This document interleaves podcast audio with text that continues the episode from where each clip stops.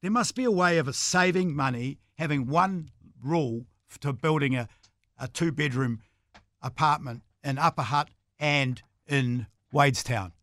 There's got to be more that can be done or looked at to make us not only stronger, bigger, but give us a voice that is louder. I mean, a voice that can knock on the Beehive's door and represent 500,000 people. Joining me to have a little chat about this is Porirua Mayor Anita Baker and Upper Hutt's Mayor Wayne Guppy. Good morning to you both. Morning. Morning, Nick. I'll start with you, Anita, because I know that you uh, have a positive thought towards it. Tell me how you think it could work. Oh, absolutely. I think as long as we don't repeat those same mistakes that we did last time, because I was involved in as well, um, and it is about the local people having their voice and how their neighbourhoods are going to go. So for me, it's more about like two Hutts. If they join together, they have adjoining waterways. They share the Hutt River. Porirua and um, Wellington obviously share riverways and uh, sewage treatment plants. So we have those things in common. Our people from Porirua go to town. But more importantly, if we went to two councils instead of four, because I think it's a jump too far to go to one for the people, we all need to have the same rules. We have four different district plans. To register your dog in Porirua is totally different to everywhere else. To do a building consent or resource consent, they should all be the same for the whole region. So it's, it's about that. We need to um, all have the same rules, but we still need to have our own individual voices from our neighbourhoods. I think that's the most important thing. Wayne, I still feel that that's not enough. I feel it's got to be, I think it's the four. I think it's the big four. What are your thoughts? Yeah, look, I don't think the region can, can we can't hide from the fact that with the, the mood of this present uh, central government and with the forms of local government taking place looking at over the next couple of years, I don't think the region has to have that discussion because I think the outcome of the of the local government reforms in the Wellington region will definitely be looking at the structure of local government in the region. And the one thing we all agree with, we rely on one another, the Wellington region. And you know, one of us is not a, an island out on its own. We need the city to be functioning. We need, and, and, and you know, we all have our, if you like, part of a jigsaw, but the jigsaw needs to be in one place. And that discussion, I know you were talking about it, was, five years ago, but I don't think now, without going through this local government reform at some stage, that that discussion is not going to take place again. Does it have to be uh, a referendum, Wayne? Uh, well, no. I think if uh, if the region decided that, uh, I mean, the first, the quickest way around would be what happened in Auckland, if that, if that's what the government decides. I mean, if you go back five what, uh, ten sorry, years. Ten years since they did theirs was a was a very effective, um, you know, act of parliament, and bang, that was it. This is what will happen in in, in the future. Um, certainly, from the point of view of, of, of, any change, it'd have to be a, I think, a, a, voluntary change with, with the region saying that's what they want to go to, and then obviously going to central government to get to get some change.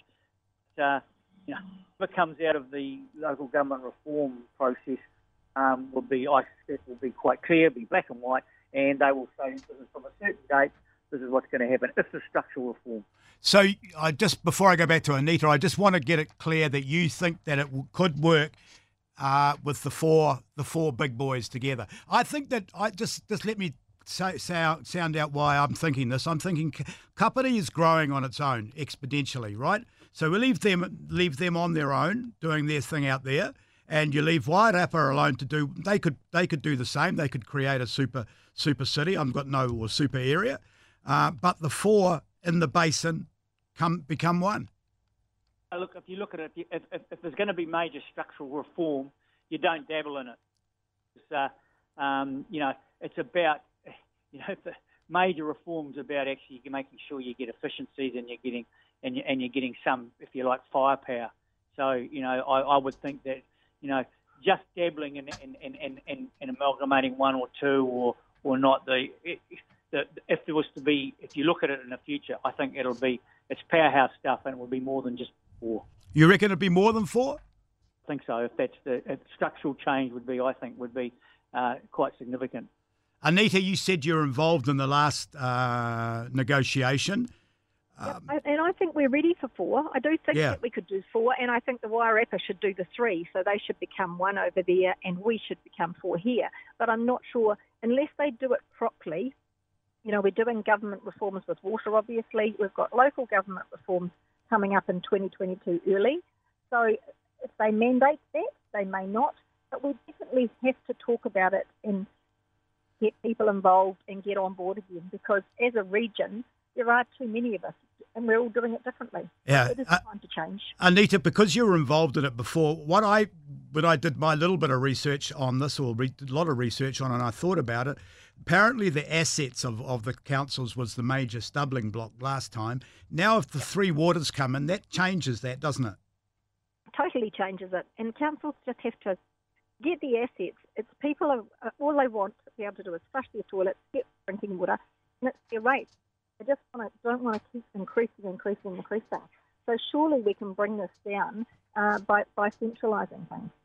So, if I was a developer, Anita, and I wanted to build an apartment in uh, Porirua, is it exactly the same rules as it is in Upper Hutt, Lower Hutt, and Wellington? No, totally different.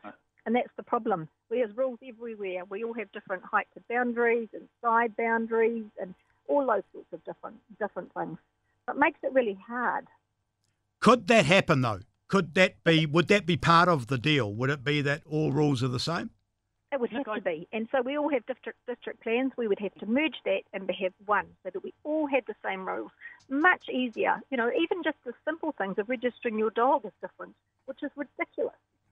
Wayne, you're about to say something. Yeah, but remember, one of the issues that, that, that the region, we, the whole country is going to have to discuss, and we're talking about the Wellington region, is the fact that we're talking about local government reform, we're talking about the three waters, that changes what councils do. But more importantly, when we start talking about what we can and can't do, is the RMA reform. It will immediately bring, I mean, the government's Yes. talking about reducing it down to 14 district plans, mm. the country. Yes. And put climate change The on whole top of region that will be as a covered by region. Yeah, so so those those again, those are looking to centralisation. So you you know you're seeing you're going to have to have those discussions because it's going to happen whether you like it or not. It's it's coming and it's coming quick. Well, why don't we get on the front foot and do it ourselves?